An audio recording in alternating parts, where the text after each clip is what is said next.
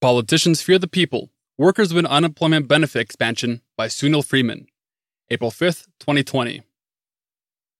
The 3.3 million people who filed for unemployment benefits as the coronavirus shutdown began have been joined by an additional 6.6 million newly unemployed workers in the latest weekly Labor Department statistics.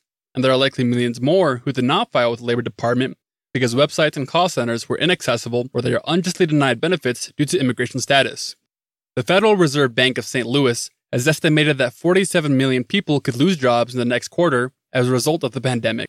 The resulting 32.1% unemployment rate would far exceed the 24.9% experienced in the Great Depression.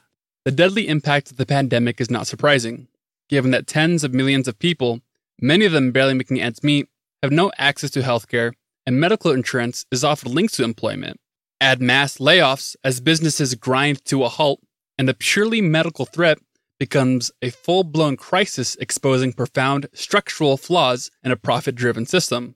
The pandemic makes it obvious that workers keep society running, not the bosses. Working class people are not just passively waiting for corporate bosses and politicians to address the crisis. Fears over how to pay bills without a paycheck, combined with anger over a lack of protective equipment, is driving a wave of courageous actions across the country.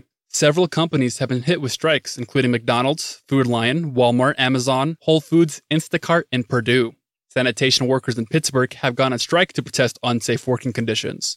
This initial wave hints at the power that could be unleashed in the form of work stoppages, rent strikes, and other responses, and has nervous politicians scrambling to make concessions. While it would be naive to suggest that politicians have true concern for workers' well being, it is important to understand that without these and other militant actions around the country, and the real likelihood that this is just the beginning, they would not have felt the pressure to respond. Furthermore, ideological opposition to capitalism itself and support for socialism has become increasingly pronounced in recent years, especially among youth. Economic inequality has become a central part of political discourse in the United States.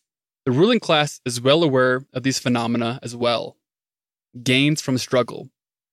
The Coronavirus Aid Relief and Economic Security Act, CARES, signed into law on March 27th, allocates an estimated $260 billion to address surging unemployment as part of the stimulus package of at minimum $2 trillion, much of it going to Wall Street and large corporations.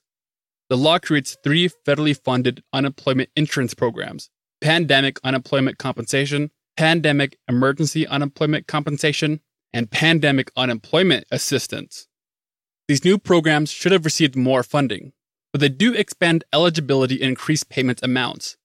Self employed workers and those who have exhausted the limit of benefits are now covered, in addition to workers who would usually be eligible for benefits.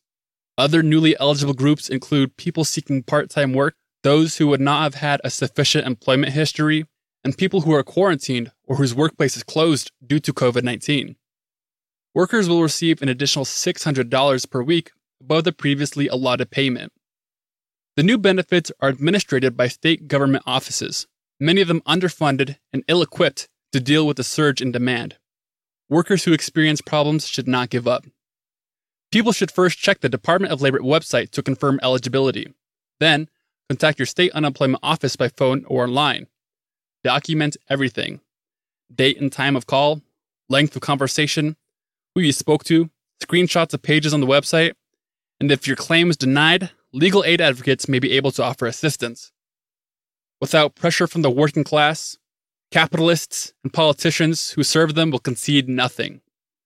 This pandemic has exposed how broken the system is and how deadly the consequences are. We stand in solidarity with the striking workers and the unemployed in these and future crucial struggles. Thanks for listening. If you'd like to learn more about the Party for Socialism and Liberation, visit our website at liberationnews.org or find us on social media at PSL Web.